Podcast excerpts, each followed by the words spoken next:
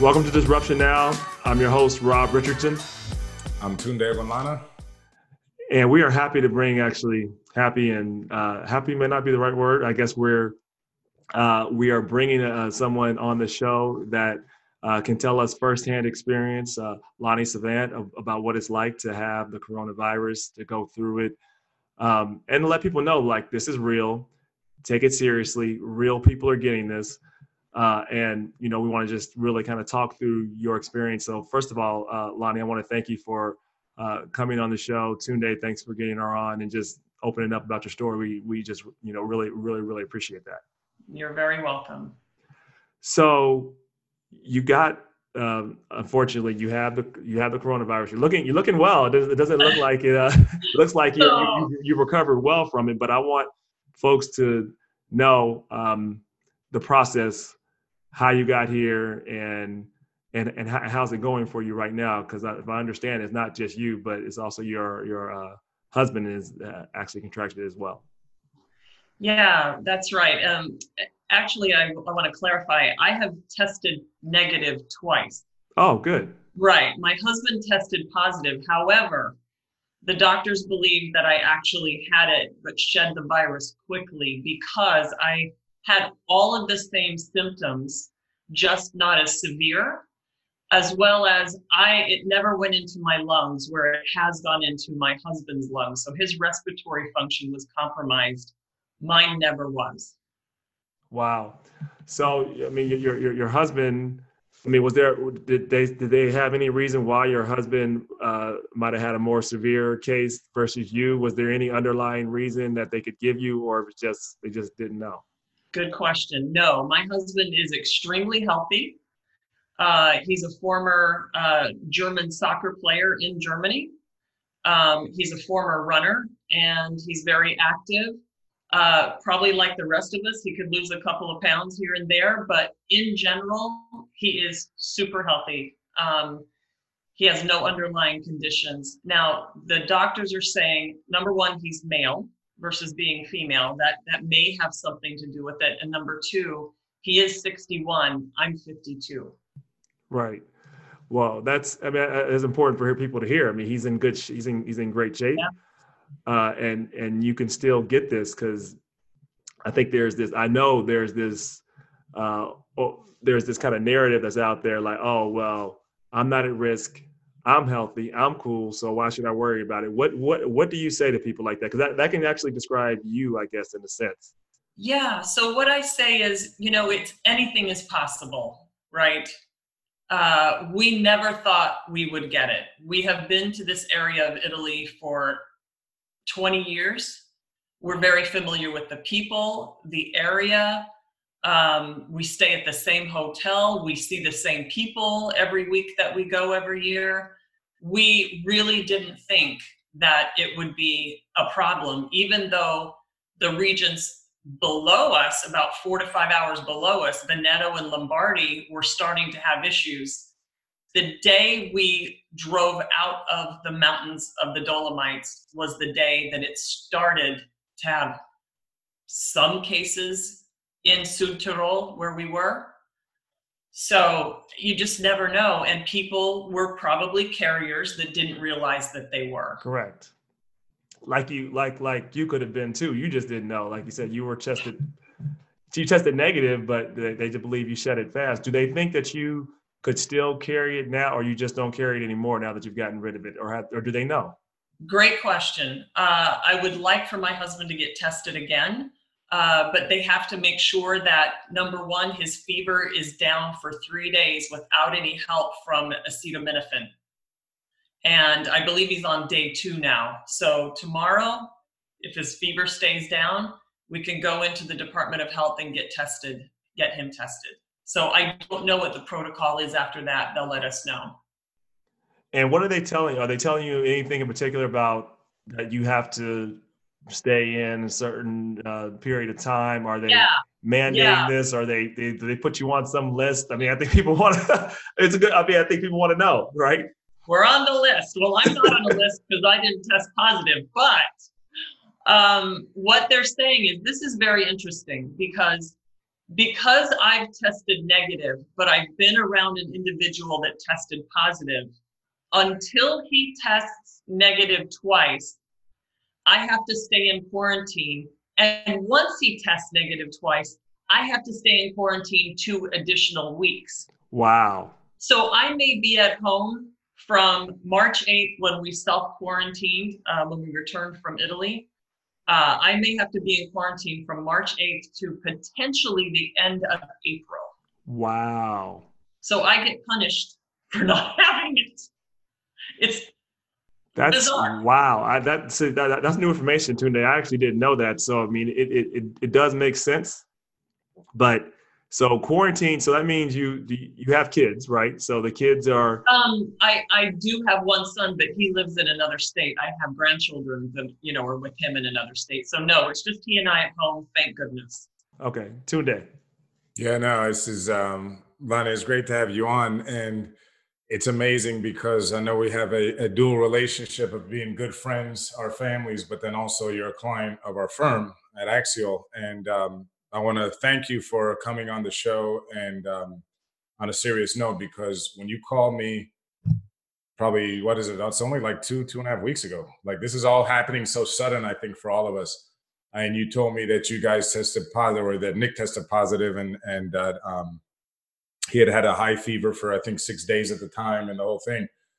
That's when it got real to me in a different way. I mean, I didn't disbelieve that this was happening, but just like anything else in life, when you know someone it kind of makes it real uh, or know someone that's afflicted by an issue makes it real for you so um and then it, it, it like hurt me and hit me harder when like two days later you're telling me he's going to icu so i think one of the things that um and that's why i appreciate you sharing the story because i think that a lot of people need to keep hearing how just different this is and serious it is because in dealing in my wealth management practice i'm still hearing i mean I'm hearing it less today, but two weeks ago I was still hearing, well, you know, it's it's it's the statistics are this, and it's right. like the flu, or this many people die of cancer, and and what I what I try and explain to people is it's it's not about that only this many or that many people die and i hate to sound like that about only anything because anybody dying is sad but it's also about the stress on the system for all of us if this thing just goes rampant and that's what i thought of is maybe there's only a what uh, from what I hear, maybe a three percent or so mortality rate. But what if 20% of people end up becoming like your husband Nick, where they're in ICU for a week? Which are the stats, by the way? Yeah, you, you told us that he just came home finally last night, and we're happy to hear. it, But they sent him home with the oxygen tanks because it did um, in, invade his lungs and do some damage there. That I don't know if it's permanent, but at least it's enough that he still got oxygen tanks at home and the fact that you guys are entrepreneurs, you guys own a business, you guys. So it's like it's not just. I think people focus too much on the death part. Yeah. Because knowing your story, Lonnie, I even be, have become more conscious in the last few weeks because my head is saying, I'm not just worrying about dying. I don't want to end up in ICU. I don't want to because you can, you can you can contribute to others' deaths because listen, if the ICU is overwhelmed, there are other sicknesses besides for the coronavirus. Correct. need to deliver babies. People are still getting sick. People still need to be cared for, and we don't have the capacity to take. So people will die, and, and, and from other diseases that could be treated yeah. too. That's what people need to look at. Or from Corona because they just couldn't get into ICU because it was full. Correct. So, so Lonnie, just uh, that's why I wanted you to speak to maybe um, what what what really happened to Nick that because he didn't pass, obviously, but it was serious enough that it still has disrupted you guys' life as business owners and, and just in general, like you said, you might be stuck inside for four to six weeks based on all this stuff. So, yeah, just speak to that. Yeah, yeah. So, you know, when uh, I wanted everybody to understand the context as to why we went, you know, and you have, we had our guard down because we're so familiar with the area. In addition, what led to us going again this year was the fact that Nick has had tremendous amount of stress on the business. His his partner isn't doing well, so he hasn't been at work hardly at all. And he just needed a break. And I have to tell you, this is the one place that he goes to where he's very, very happy. So I wasn't gonna, you know, I didn't want to deny him that. Thankfully, we have a, an amazing team uh, at our business that has been carrying the load And uh, we've been really uh, blessed and fortunate to still have business coming in because we are kind of one of those essential business. So we're fortunate that way. Um, yeah. So being there, uh, it was a, it was a great trip. I started fe- feeling ill first, and then I passed it on to him. I believe 12 to 15 hours later. Um, I shed it quickly, but still had symptoms when we got home. And like I said, we've been self quarantining since March 8th. The only place I've been is the hospital um, and uh, drive through to pick up prescriptions. That's it. That's amazing because what I'm hearing is you may have actually had it and you shed it by the time you got tested, but you passed it to him, but he's the one that had the more negative effects. And I think again, for people to hear, and and like you said about and, and one thing um, I actually wrote it down because it was important when you said because you were so familiar with the area, you had your guard down. And um, I think that's like I realized that's what I'm susceptible to going to the grocery store near my house. I'm used to it, so I'm not I'm not putting the hand sanitizer on and when I'm touching the keypad from my credit card and all the things that I've learned now weeks later that this virus can sit there on a piece of plastic for 3 days and still be alive. So yeah, it's it's. Well, it's, there's also reports that the one of the quarantine cruise ships they've gone back through, uh, and it's been um, 17 days, and they've actually still discovered the virus. 17 wow, days. 17 days. Wow. That's a recent report I heard this morning. Yeah, no, that's that's why I think that um, that's why I'm glad, and we thank you for joining us because I think this is important that people like this is going to be around for, for, a while, and I think your experience is is very um, it's unique, but I think it's going to be common and shared that we're all we get we all let our guards down in certain environments just because we're used to it. We all have friends, we all want to socialize, and um, and even like even people I've shared your story with, they're kind of like, oh well, of course they were in Italy. That you know, right? So can't happen to me but then I explained to them, but you know, they flew in and out of Munich, Germany. Correct. So how many millions of people did that in the past two, three months in Europe, going through Italy and, and, and maybe talk about how transient Europe is, where you can take the trains and you can fly in and out of Paris or Zurich, but still have gone through Italy. Well, and, and before you go there, I think it's like it's it's to think of it this way. This started with one person somewhere in China. Suddenly, the whole world has it very quickly. So it's clearly a very, very contagious virus, something like we haven't seen before. Uh, right. Uh, so it's not something that we can we we haven't seen this before. So to Tunde's point, uh, many people are frustrated. I'm one of them, and I'm sure you are too. You, with this with this with the current state of how things are, and knowing how disruptive it is to the economy. What is your message to people that are watching this and saying, "Well, I'm not getting sick," you know, because people still they see their situation, right? They're I'm not getting sick. No one I know uh, around me is sick yet. Uh, you know, the economy is shut down here. I don't have as many opportunities. What do you say to people, given what you've gone through? What advice, and you're a business owner, what advice do you give people as you as you kind of as you kind of like navigate these waters as being a person who's been personally affected? Yeah. So what I would say is this is the first time in history that we've ever quarantined the healthy to make sure that the virus doesn't spread. They did not yeah. do that with the Spanish flu. Obviously, we weren't as mobile back then with the Spanish flu in 1918. Uh, but they never shut down businesses that, in fact, I read this morning, um, sorry, I can't remember the president's name at the time, uh, who barely even addressed the, the, the nation on the severity of the flu. They left it to the local communities to take care of people. Um, but yeah, so I think that this this virus, although it, it's so contagious, so highly contagious, um, our governments, our our local officials, our medical staff, they're learning as we go. This this virus d- did not respond to ibuprofen.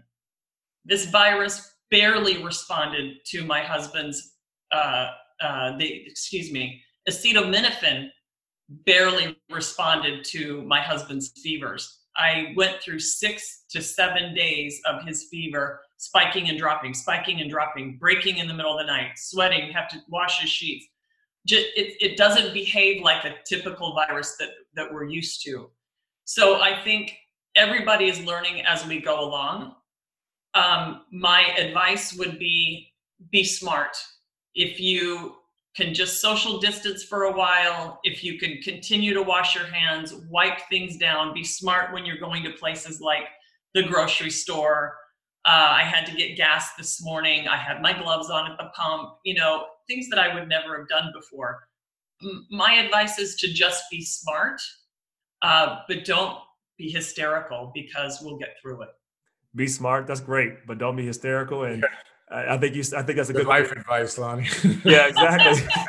and just let folks know that look, uh, the world's not ending. There's not a new world order that's coming. Not. This is not. This is not what this is. Right. This is a virus, a pandemic. It has happened before, as you stated, uh, the uh, 1918 Spanish flu, which killed a lot of people, probably unnecessarily because there wasn't.